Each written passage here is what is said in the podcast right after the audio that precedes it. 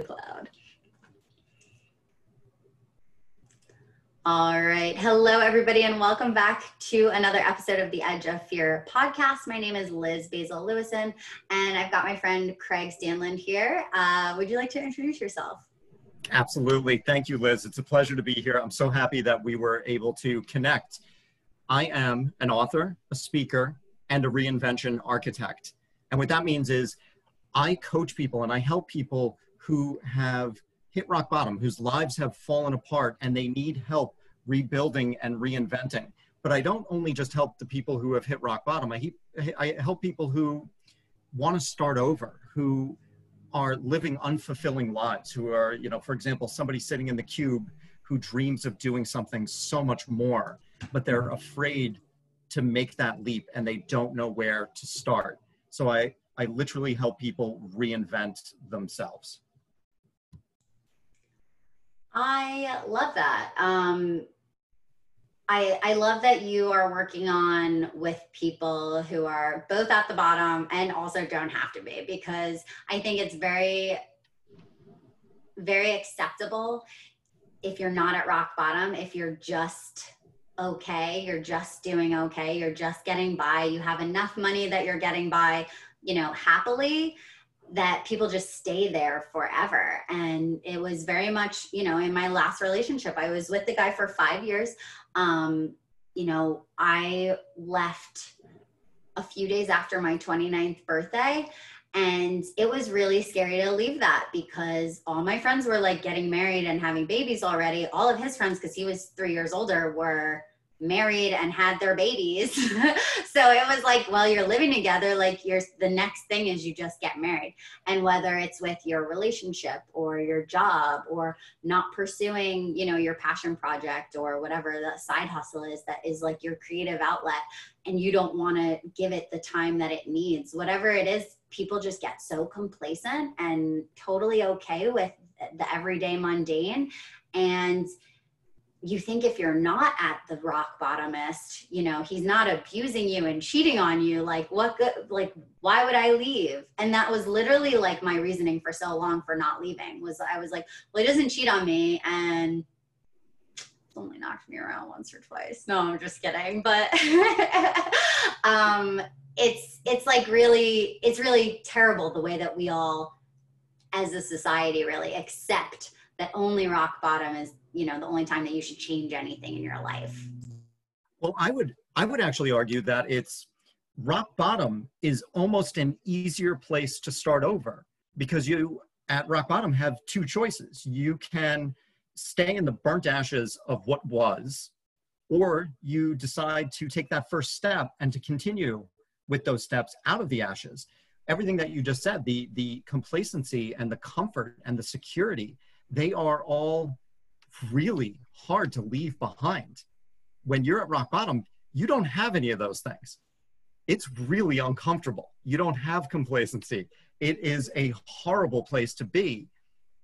But like I said, some people do choose to stay there. But it's those those people who who are just just getting enough. Like you said, I love the way that you said that. It's just enough to be okay.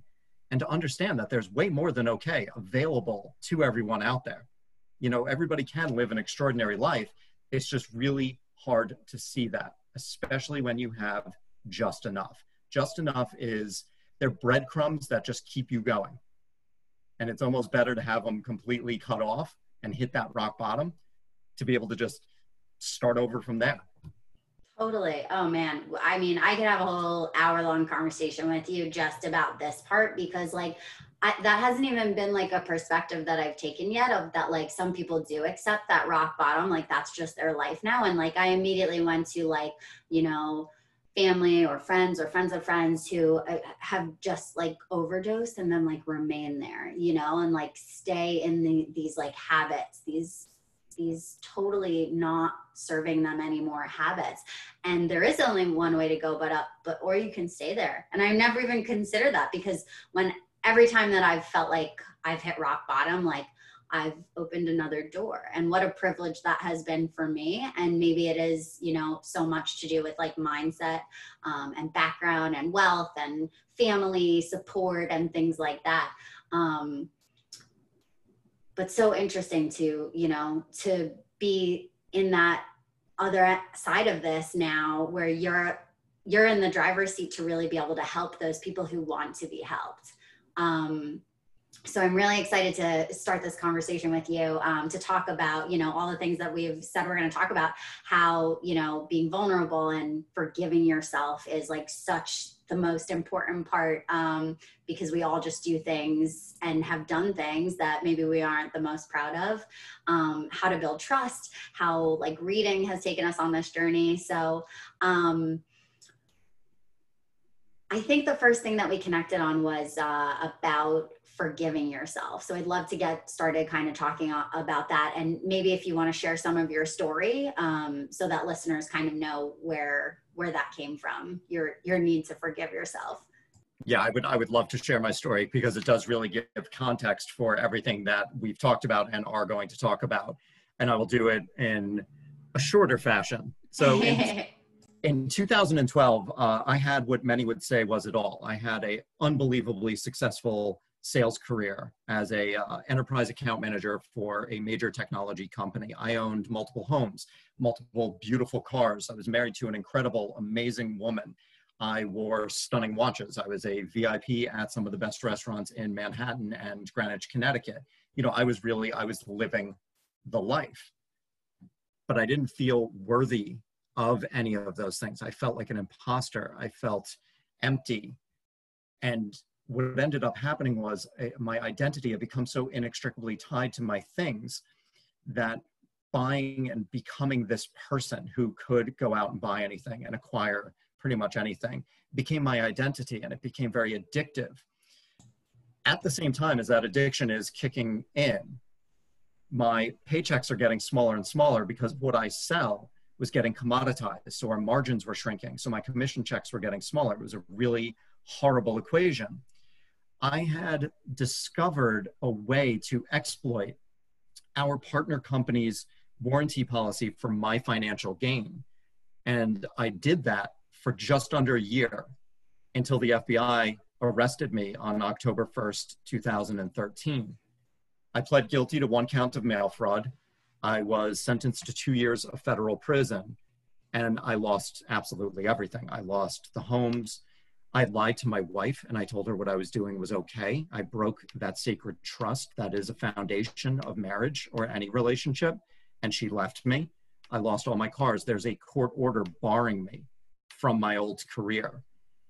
Because my identity was so inextricably tied to my things, without them, I had no idea who I possibly was. I was I was nobody. I was the person who destroyed his life. And I had also destroyed what I think is one of the greatest gifts of being a human, of this existence that we have, which is love.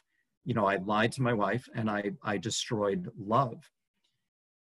Here I am, having destroyed the greatest gift, feeling utterly worthless, and suicide became an extremely viable option. And I started actually planning how I was going to do it while I was inside of prison. I was really fortunate that a well timed visit from my best friend of over 30 years turned everything around. And it was from that one visit where I started reinventing and rebuilding. And one of the biggest components is and was forgiving myself for the choices that I made. Those choices, every single time. So my fraud was it was the hitting the enter on my laptop button, clicking the mouse. It was a series of choices that I made. And every single time that I made that choice, my heart literally whispered to me and said, This is not the way. Don't do this. Don't this do is it. wrong. Don't do it. I mean, it just, it was crystal clear. And I ignored that voice for so long that it just, it disappeared. So when I decided to rebuild and reinvent, forgiveness was paramount for me. It was just such a huge component, but it was not the easiest place to get to. Totally. I, totally. It was, it's forgiveness is, and I'm sure you're, you know, I mean, it's just, it's not, it's not easy. It's not as simple. In the beginning, I really thought it would be, oh, I forgive myself. You know, I thought I really, in the beginning, I thought I could just say it and it would work. And of mm-hmm. course, I didn't feel it. I didn't feel it intrinsically. I didn't believe it at all And I realized that I didn't trust myself because I ignored that voice that was so crystal clear that told me not to do it. That resulted in a two year prison sentence and absolutely losing everything and planning how I was going to kill myself. I had to build that trust. And that was really, really difficult to, to do. And it all started with a quote from the guy that brought us both together, Kamal Ravikant. He actually put up on Twitter, he put up, I don't even know if he knows the impact that this has had on me. I mean, I've, I've talked to him, he's a friend, and I, I haven't even told him the impact that this tweet actually had. But it said, the surest path to self confidence I know is making and keeping commitments. And I read that and it resonated so much with me. And so I started doing that. I started just making and keeping commitments to myself. And the more that I did that, the more that I built that trust. And the more forgiveness, how, I mean, what did you, when going through your forgiveness journey, it's, it's, it's a journey and it feels like it goes in phases. So as the more I built trust, the more I was able to forgive myself, but it just wasn't this all encompassing one and done forgiveness. How about you? What was yours? Yeah, it's definitely not something that, you know, I I can't just say I love my body and I accept my body the way that it is. And then every single day after that i love my body and i never have another self-image issue. No it's literally it has to be every day. And it was the same thing with so in kamal ravikant's book love yourself like your life depends on it. He talks about the process of forgiveness as basically i know you know this this is for listeners um, basically like you have to write down each thing that you have held against yourself. So whether that is you know lying to my parents about drug use stealing if that is um, you know drinking and driving cheating on your partner whatever however big or small it is you know uh, for uh, using the same example that i just used about body image hating my body talking negatively about myself and my body and my work ethic and my abilities and you know saying i'm just i'm not good at this. All of that negative self-talk those are all things that you're holding on to you're holding against yourself that you have to forgive yourself for. And the more you hold that inside what you're saying about this like commitment to yourself and learning to trust yourself the more that you're saying those things it doesn't matter what your actions are if your words don't follow it your your body your soul does not believe you. I forgive myself for you know speaking poorly about my body only forgives it like that day. It, right. forgiveness is like is like love is an ongoing action. And it it really has to be, you know, once I think once forgiveness and love kind of snowball and like carry each other, I think it's a little bit less, you know, that the forgiveness part needs to be every day you forgive yourself. I think it's kind of, you know, they work so hand in hand that it, love really can do the work for forgiveness too once you build the momentum for it but he also talks about in the book how we get to this point of coasting and once you have forgiven yourself you're like well i never need to apologize to my body again like i got this shit and you know 3 months into loving yourself and all of a sudden you're like fuck i can't run you know one of the things that we connected on you had mentioned um, my episode of the edge of fear podcast who am i if i'm not um, it's like two episodes back, I think episode 50 or 51. Uh, and I talk about my identity as a runner. I've been an athlete my whole life.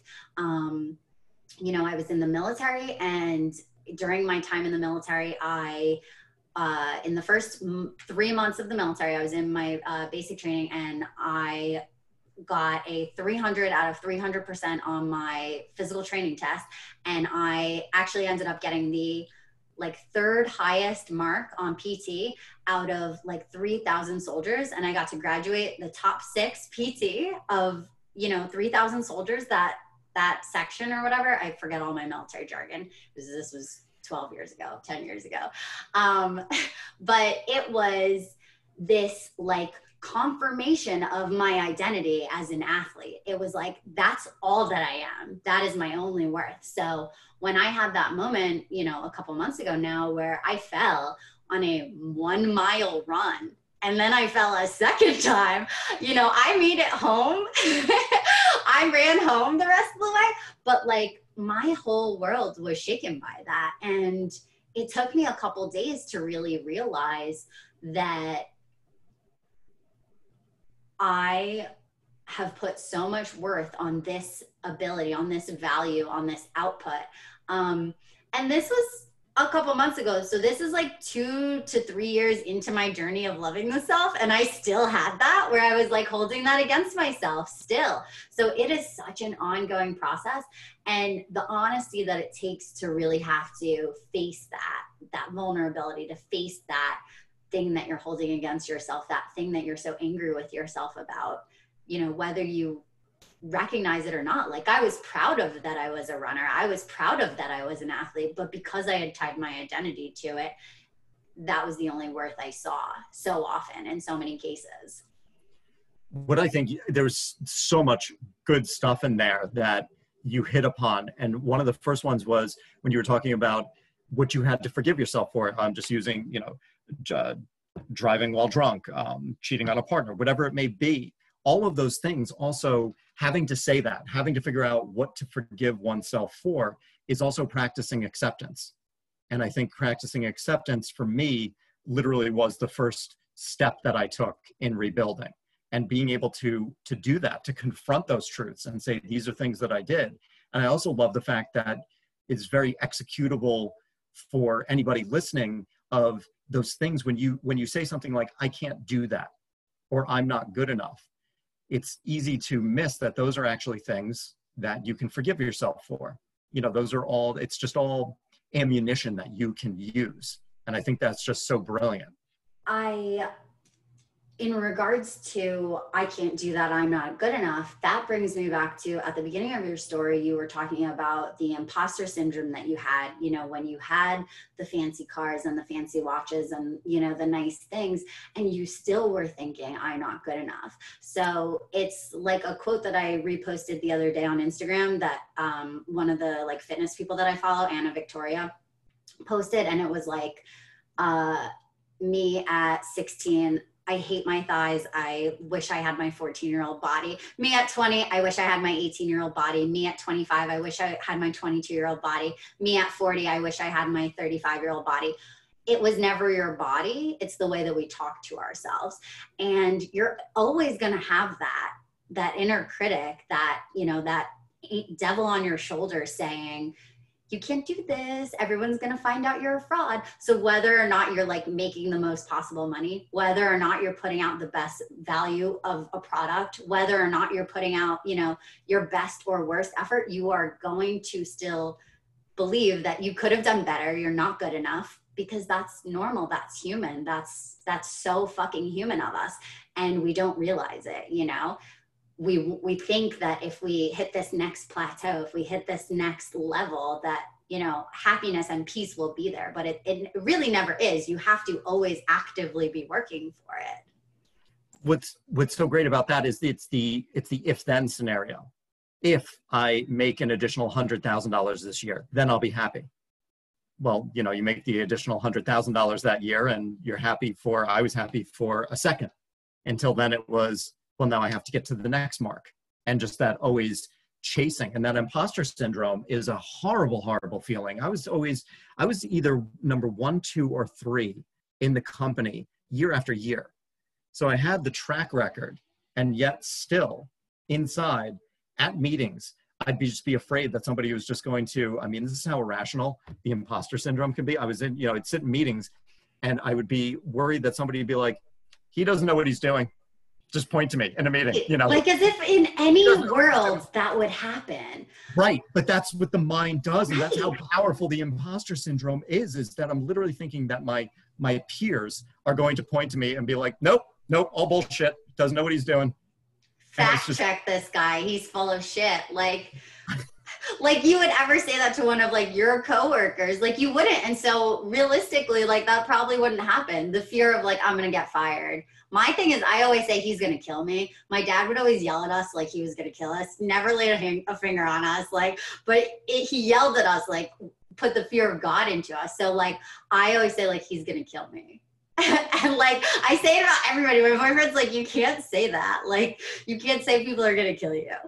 It's the it's and the language that we use. You know, mm. we say that stuff like that kiddingly. Oh, he's gonna kill me. But we start saying things like that enough, kind of like goes with what you were saying before of having everything in sync. The body starts kind of believing it. You know, we start saying these things enough, and the body and the mind start getting in sync on these, and all of a sudden we've got a limiting belief. We've got a belief that we're stuck with, that it defines who we are and something that we really are afraid of. And I think that's just so, so powerful to uh, be able to identify that. Yeah, it's, uh, I, I, I really enjoyed what you were saying about, um, like being able to identify and that practice of identifying what it is that you need to forgive yourself for um, and like how to execute like actually forgiving yourself for it um, because the limiting belief I, I love you're like bringing me right back to like my self-development class that I took last fall and I'm like ah, I got it. Because like that's that is the momentum that I have been riding since I've read this book. Um, I really feel like so it's technically the third day of August, so the third day of the Love Yourself Challenge, but I've been doing it for like a week and a half ish now of reading, re- reading and rereading Kamal Ravikant's book and really like actively taking steps every day towards loving myself. And the first five days of it, there was a quote that I saw on the internet that resonated with me like within the first few days was don't dig up in fear what you planted in faith and the first five days, I was like, this is such bullshit. I am like lying to myself, telling myself I love myself. This is a lie. This is a lie. This is a lie. And by like the sixth day, I'm like, I fucking do love myself and I love everybody else. And like, it is like your perspective and the stories that you tell yourself are your reality. That's it. The limiting belief, the story that we tell ourselves about, you know, our childhood self and the way that we let our trauma just damage us and break us down and let us think that we deserve anything less than an extraordinary life is the only thing that's holding any of us back from living an extraordinary life. I got into a conversation um, last summer with one of my best friend's wife. Uh, he only has one wife, but my best friend's wife, um, one of his best friend's wives, man, like grammar, punctuation, I don't know. Um, about because we were talking about so this was like before like blm and all this like you know it's hard to have conversations about privilege now but like this was a whole year ago. So this was before this and we were talking about um my, so my best friend was a bartender in school at the time and she was saying you know does he have the same opportunity my husband with his you know he's going to school for like the second or third time as the other guys who are only speaking Spanish or Portuguese in the kitchen. And I was like, well, from my position of privilege that I am, you know, very aware of, I believe that if they started reading books and doing Duolingo, which I've now been doing for a year and a half, like, and learning, you know, to be able to speak English or fucking French or Dutch or German or whatever the fuck other language they want to speak, because English is not necessarily better. I mean, it's more commonly well, like commonly spoken, but they could start reading and learning other languages and really bettering their situation. But what we choose to do after work instead of, you know, like you have chosen to write a book i have chosen to start a podcast. What you choose to do in your additional time is what really fills your cup and what really starts to knock down those limiting beliefs and really is what like changes your your mindset and your your whole perspective. And then that's what changes your life. But it's like those daily actions towards that it's it's absolutely the daily actions and the small ones completely add up. And i think it's so critically important that to understand that everything is a choice. Absolutely everything that we do is a choice. And it's a question of like you said what are we going to do after work? What are we going to do with our free time? And you know, it doesn't have to be self-development all the time, 24/7, because I tried that in prison and it burnt my it burnt me out completely. I was gonna say, are you sure? But you're 100% right. Like every time I go, you know, too far all in on any one thing, I'm like, mm, two months of this, that was enough. I, it's like not sustainable. It's it's not sustainable. I don't think it's healthy. Uh, and I would love to. I'd love to circle back to the limiting beliefs because there's a awesome technique that I that I use. Certainly not mine. I forget where I got it from, but it's what is true and what is the story. And I'll literally, I'll give you a very simple example. Uh, I am a federally convicted felon. Because of that, I'm a terrible human being. I'll write that sentence down and I'll identify what is the truth and what is the story. The truth is I am a federally convicted felon. I mean, that's, that's true. That's, there's do a Google search on me. It blows up. because of that, I'm a terrible human being. That is the story I used to tell myself. And writing it down to identify what is true and what is the story, to delineate the two that way, has been an unbelievably powerful tool for me. And anything, it could be, you know, uh, using the felon thing again, but because I'm a felon, I will never be able to go on a date you know, not true. Yes, I am a felon, but to say I'm never going to have a girlfriend or go on a date, that's a story. Right. But it's something that I used to believe. Right. And it's just that simple exercise, catching ourselves when we do that. Because anytime we say something like that, that's a limiting belief. And we can just diffuse it by identifying what part is real and what part is bullshit. Um, to use other examples just to like tie it in more for people. Um, you know, if someone were abused uh, or had an alcoholic parent, they could say, I was abused, I'm not lovable, or I can't be loved, or my parents don't love me, um, or uh, I've been cheated on, I'm not worth being in a good relationship, something like that, you know, where we tie the result with the beginning. And as soon as you break that tie, as soon as you disconnect the truth from the story you you just like the floodgates open and all of a sudden you're you like start to realize all of these things that you you know you blame yourself for when really they're just part of life part of your story. And you know that, that's it. Part of part of life part of your story part of being human. Like it's it's it's an important part of your story honestly because every piece of our story is what makes us into who we are. Um, and we just we always have an opportunity to to reinvent ourselves. I loved that um, to reinvent ourselves. From any bottom from any place you always have an opportunity to reinvent yourself. Always have an opportunity and it circles right back to everything is a choice. You know you can choose at any time to reinvent and to start over.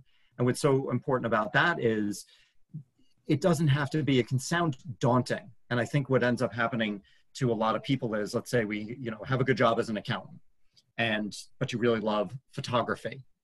It's the all or nothing approach that our brain will trick us in of i've got to stop being an accountant and i've got to jump 100% into photography. And photography has to immediately replace the salary that i get as being an accountant.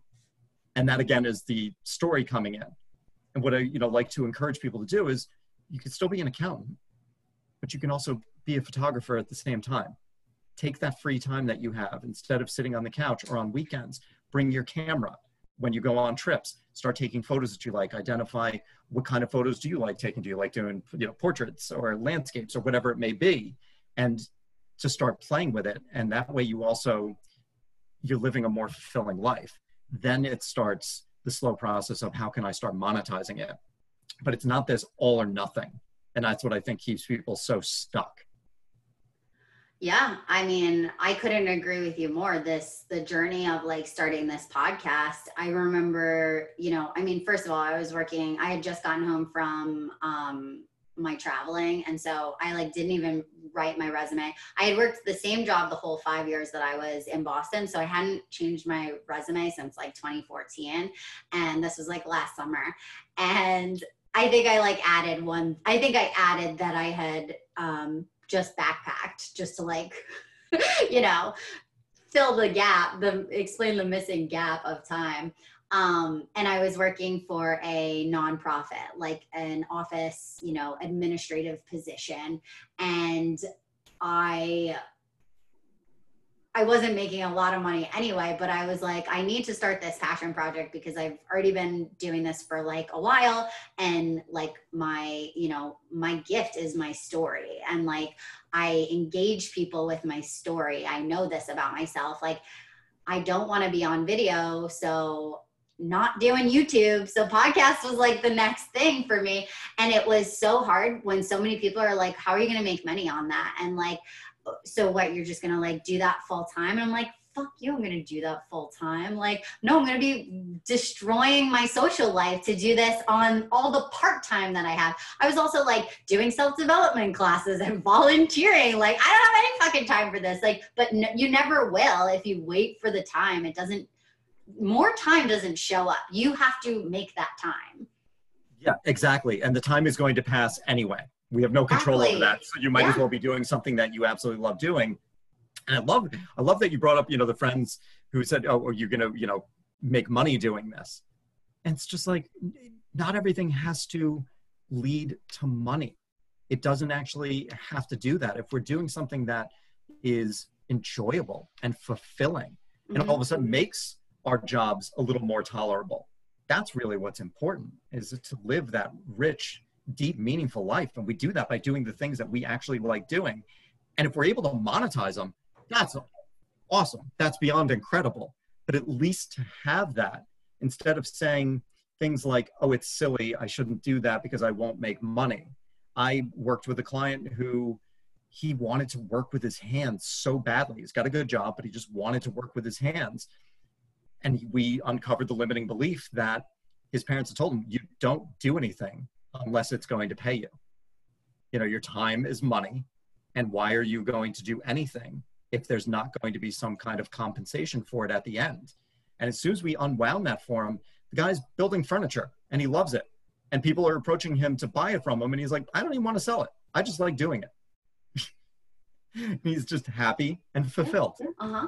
And you know, I know I mean, so many stories of that of guys that left, you know, Silicon Valley and like good like Wall Street jobs and now are making like art and doing perfectly fine and very happy with their art making and you know it doesn't always have to be about the money. If it makes you money, if that's what you're going for, that's so wonderful. But like when I would go back to the office on Monday after doing podcast stuff all of, you know, Friday through Sunday, fucking late night, Monday, early morning, I was so much happier to be in my shitty office cubicle on Monday morning because I was living my passion. And I have connected with so many cool people that I never would have if I didn't do this. Like, there's just, there's just so much more than the mundane and then what people accept and and come to expect.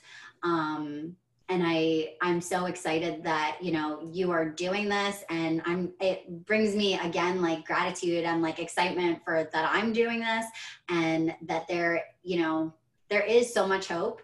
And i hate to you know speak about it in any kind of a negative connotation of like how stupid would you be to not follow your passion? Because it's so hard and scary at the beginning. It really is. But it's so fucking worth it. It's so totally totally worth it. Um, and to be able to help others you know along the way.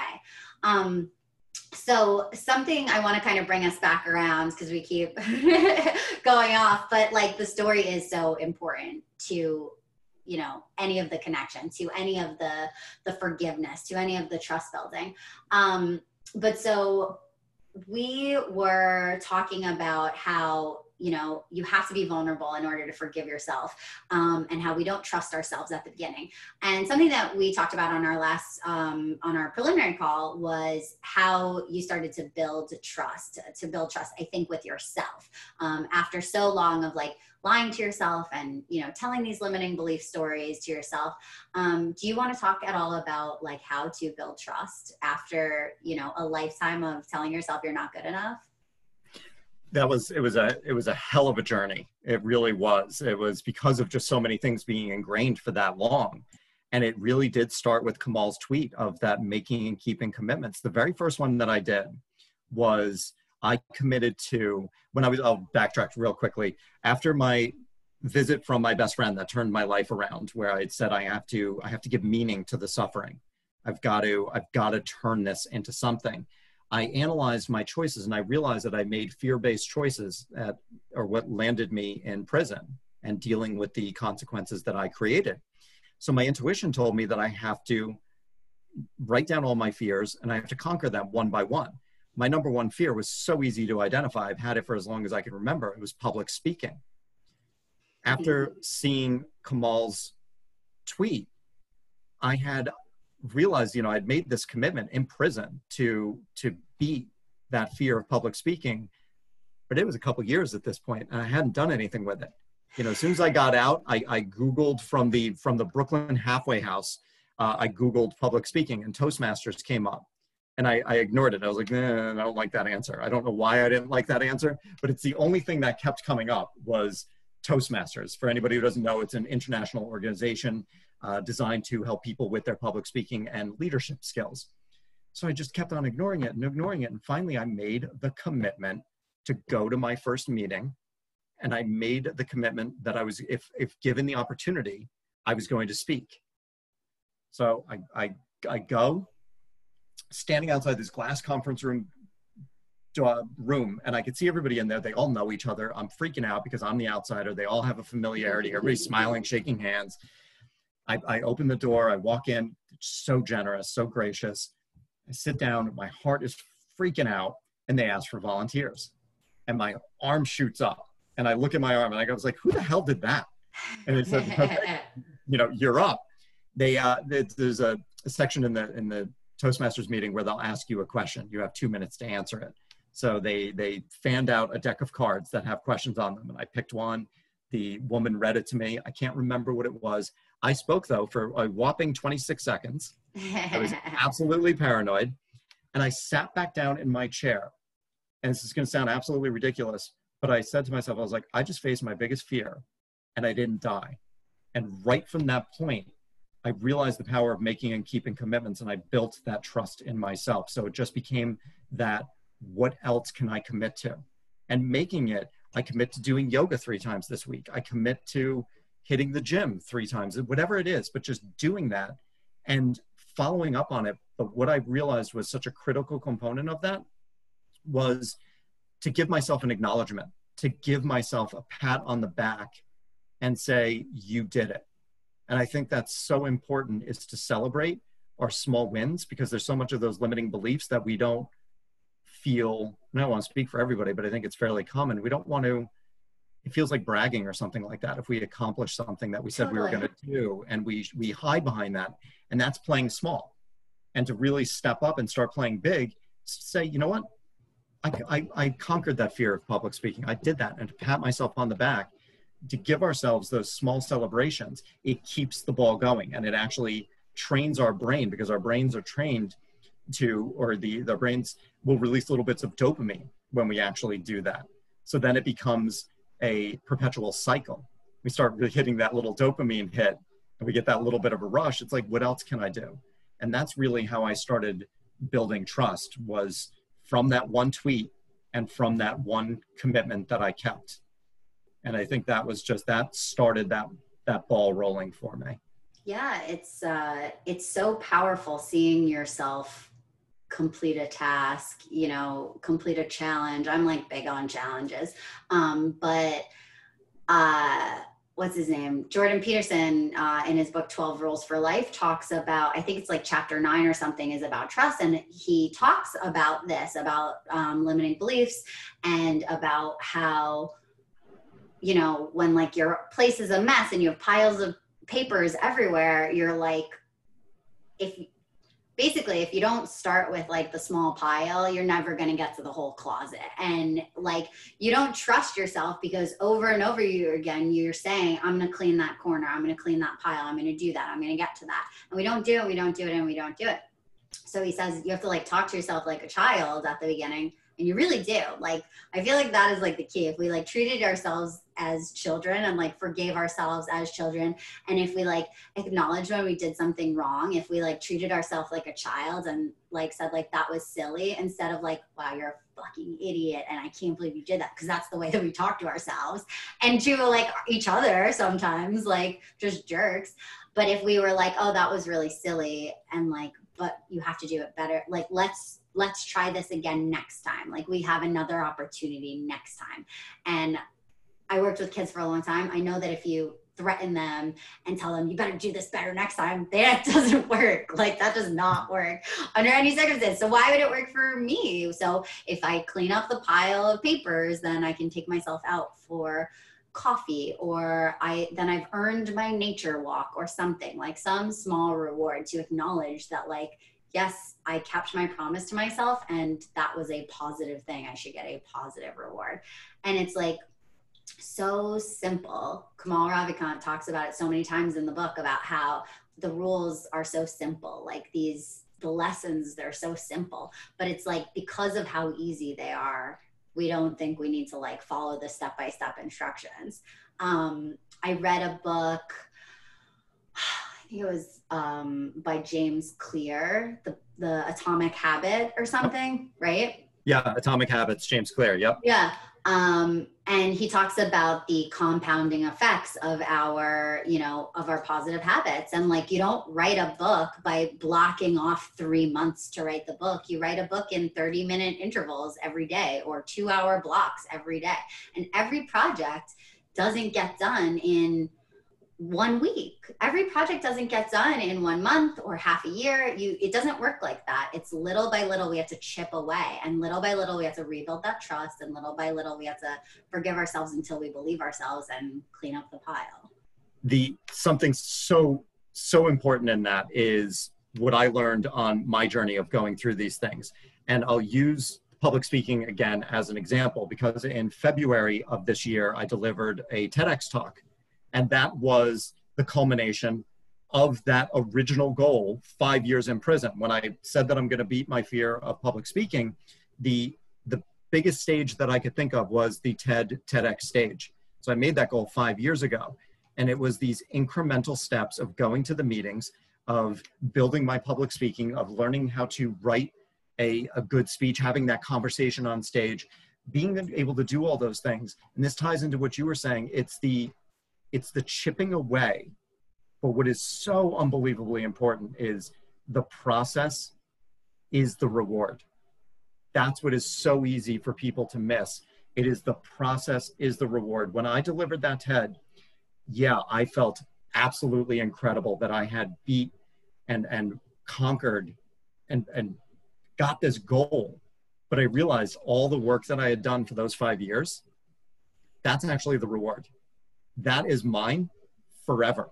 Who I had to become to be able to do that, that is mine forever. And that's the same with you used writing the book as an example. I another part of my building up trust, I used I did two hour blocks, like you had said. I actually did two hour blocks and I did that for three years straight, putting aside two hour blocks. Yeah. yeah. Three, I mean, three years.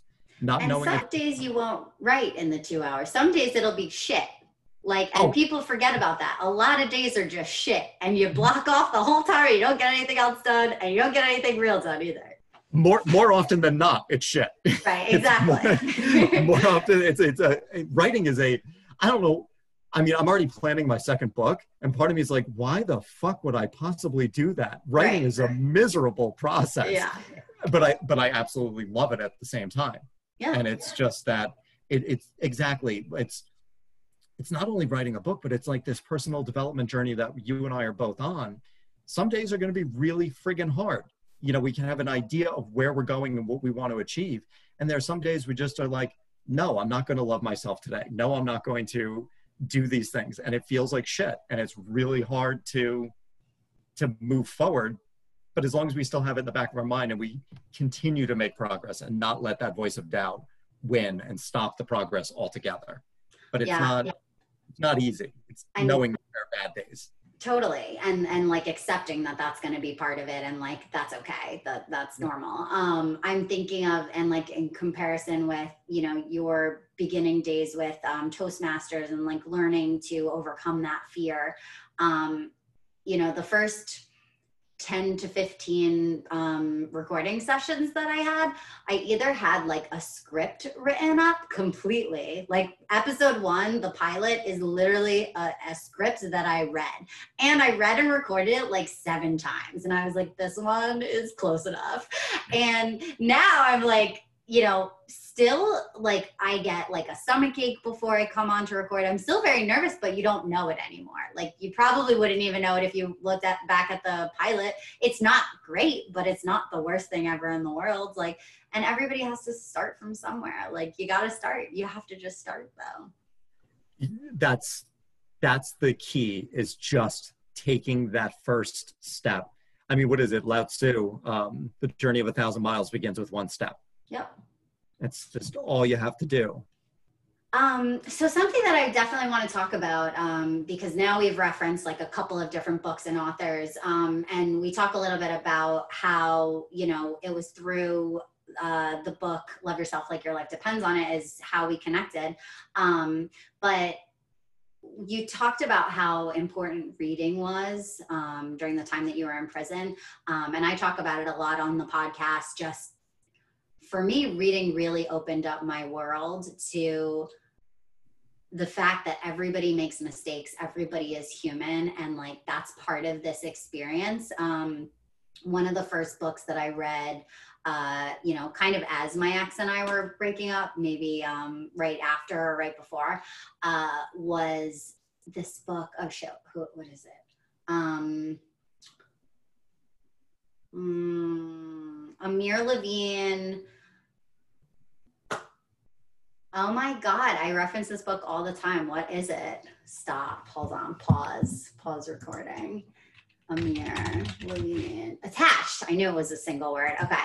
Um, so the book is attached. And so it really helped me. It, it talks about the attachment styles and so how um, people are one of three attachment styles. I'm not going to try and name them because it just took me 10 minutes to try and come up with the name of the book. Um, but he talks about the attachment styles that we have. And uh, a girlfriend of mine who had recently also gone through a breakup recommended it to me. And i as i'm reading it it like freed me from all of the guilt that i had for ending this relationship where neither he nor i were that happy but i had this heavy, heavy guilt that I ruined both of our lives. I will never find a new partner. I will be alone forever, and life is over. Life as we know it ceases to exist. And I read this book, and it was like, no, he was avoidant, and I was anxious. And those two attachment styles conflict and they clash and they make each other shit and that's what happened. And and now it's like okay as a matter of fact uh, if i seek a partner who is this or if i become a more secure partner i will you know and now that i am aware of all of these things that i am i've just identified more about myself. You know it it was so much easier. I, I, mean, I didn't seek a partner after that. Like Joey and I fell into each other's lives and, and meshed so well together. There was like no denying the magic of our relationship instantly.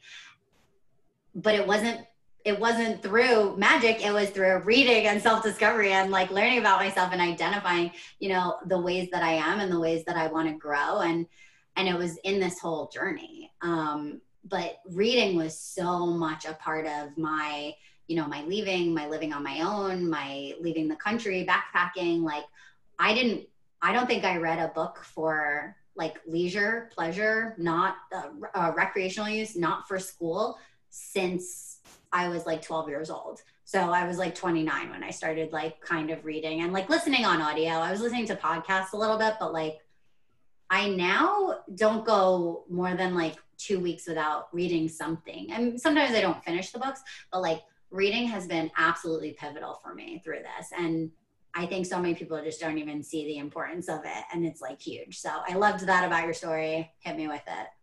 It's reading is it's such a huge part of my story.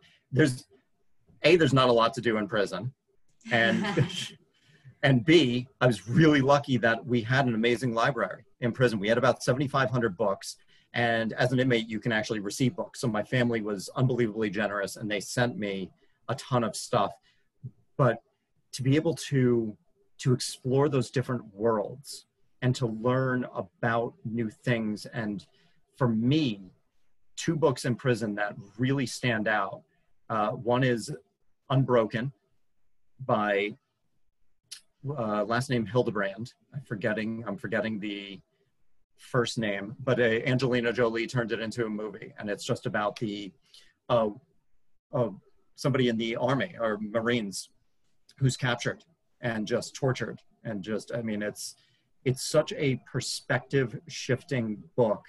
And one of my fellow inmates handed it to me when i was a few weeks in because i was doing what most inmates do. I was complaining about being there and that i shouldn't be there and you know playing the victim card and all that stuff. And he was like read this and and he's got i'll give you a brief briefest summary that he used to tell people this guy's plane was shot down over the pacific and he and this other guy had a life raft on the first night, the other guy ate all of the chocolate, which was all the food that they had. All of it in the first night, oh, done. No. So now we're they're out in the middle of the Pacific. The guy who ate the chocolate ends up dying. So now this guy is all alone. A Japanese, because it's World War II, a Japanese fighter plane finds him in the middle of the ocean and starts shooting at his inflatable raft he has to jump out of the raft to avoid the bullets, but now the sharks have found him, so he's surrounded by sharks. So he has to jump into shark infested waters. And when the sharks get too close, he has to jump back in the boat, hope that the plane is not overhead shooting at him. And he's got to do this back and forth until the plane finally leaves him alone. And the way my friend tells the story, he says all that, my fellow inmate, and he goes, and that's the best that his life got. and he's right. And it was just this perspective shifting book for me. And then the second book that I still will, I reread a minimum once a year, and I will grab it off my bookshelf and I'll read highlighted passages. And I recommend it to every single person. I think it should almost be mandatory in school. Is Man's Search for Meaning, Viktor Frankl. That is such a powerful, important book that I think everybody should absolutely read that has shaped the way that I look at things and shaped my perspective. And the short synopsis of that is Viktor Frankl was a Holocaust survivor. And it's just his journey through that and finding hope and meaning in that environment. And it just is, if you don't mind, I'll just share one quick perspective shifting story. It was he was in it might have been he went through five or six different camps. So this one might have occurred in auschwitz. And one of his fellow prisoners was having a nightmare horrible nightmare. He was shaking and screaming. And viktor frankl went to wake him up and he stopped himself and he scolded himself. He goes why am i doing that? Because no matter what he's experiencing right now in that dream as bad as it may be if i wake him up I'm waking him up into something that is worse than whatever his nightmare is. And that to me was such a punch in the face.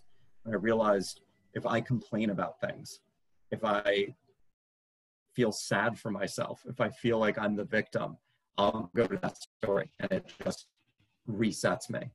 So those were those are two really important ones. There's Kamal's book, Love Yourself Like Your Life Depends Upon It, is one of the most important books I've read as well, and followed up by Live Your Truth, his other book. Uh, that one, Live Your Truth, I love both of them. Live Your Truth for some reason, because I really, I read that in the Brooklyn Halfway House. That one stands out to me so powerfully. That one is just like, I'm, I'm rereading it right now. I read a chapter out of it every morning.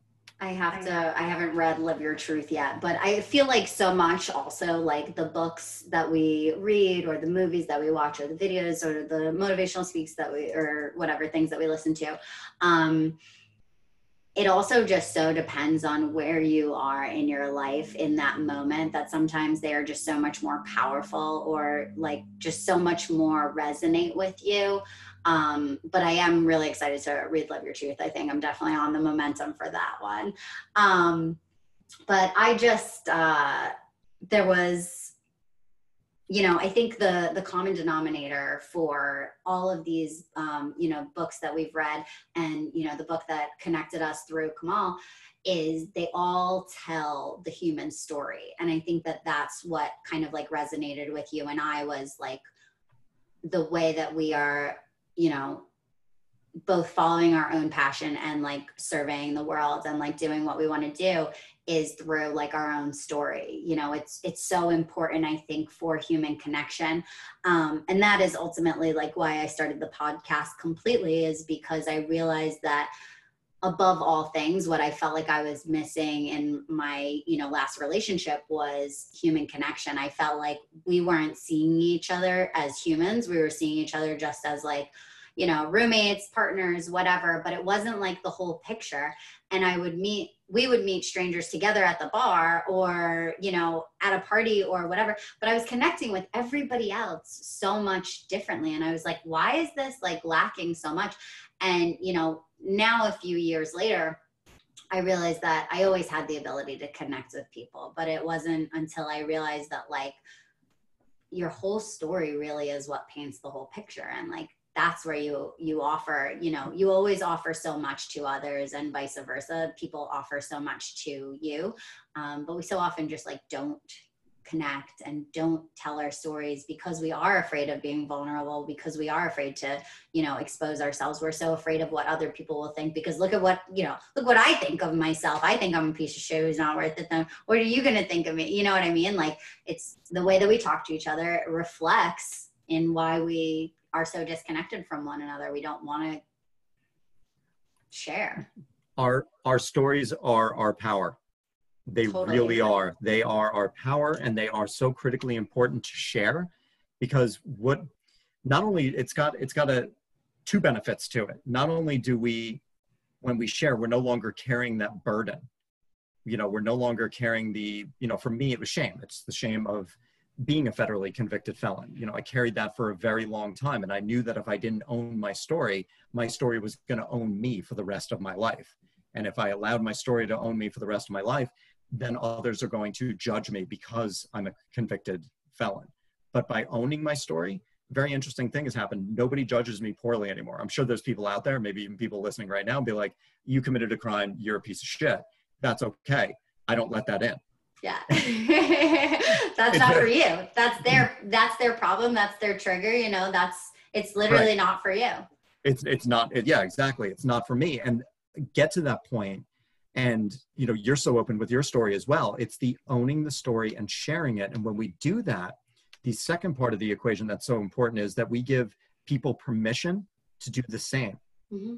When we're vulnerable, we give people permission to be vulnerable and we allow them to shine a light on their shame or whatever it is that's telling them that they can't tell that story. Yeah. And that's why it's so anybody who's you know, I honestly think anybody who's been through who's been through the shit, you know, I know that I feel I have an obligation to to share mm-hmm. because you have no idea the ripple effects that your story may have on somebody. You may and you may never know. You know, you may that person may never reach out or contact you but you never you never know. In Kamal's book, you know, he talks about getting emails from people, and I was one of them. You know, um, that people who are like, you know, I was planning on killing myself, but your you know book changed my life.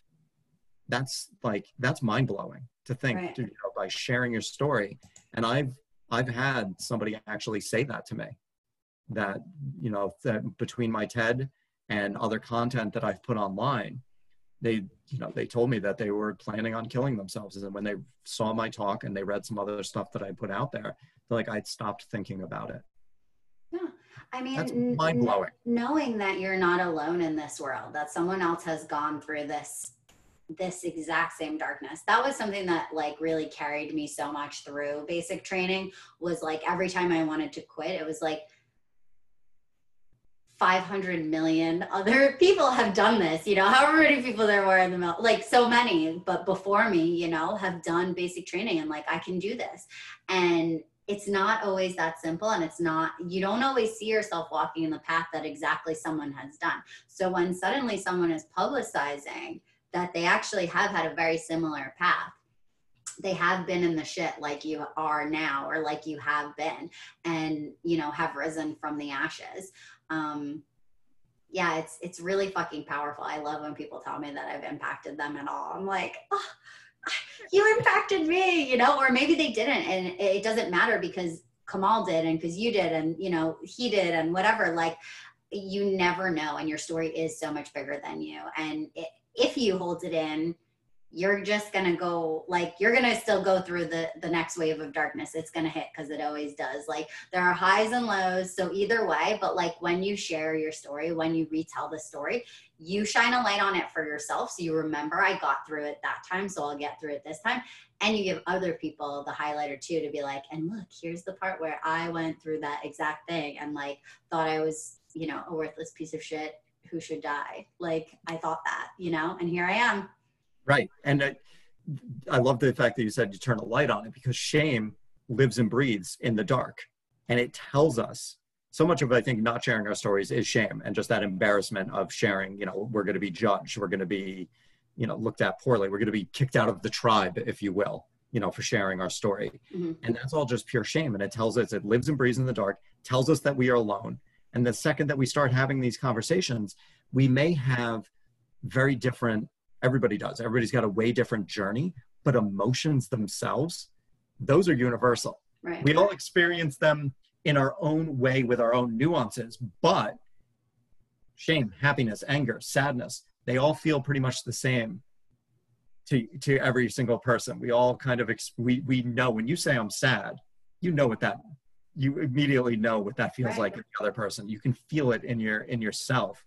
And what's so important about telling our stories is the the story the path may is different for everybody but that emotion that we tap into when we tell our stories that's universal and that's where we connect. Yeah and because you're human and because you know you're telling me the story and i can feel your sadness in the story uh, so i envision myself in that story in that position and i imagine the sadness that i would you know have if i were in that situation. And that's a little bit of empathy but that's also just human connection. Like when somebody tells you a story about a thing that happened to them that was like you know the most amazing wonderful thing if you have love in your heart in that moment you're going to feel like happiness for them. If you're like feeling you know super angry or aggro, sad. You might feel jealous and you know, that's another situation. But like for the most part, like we do, we we feed off of each other's emotion.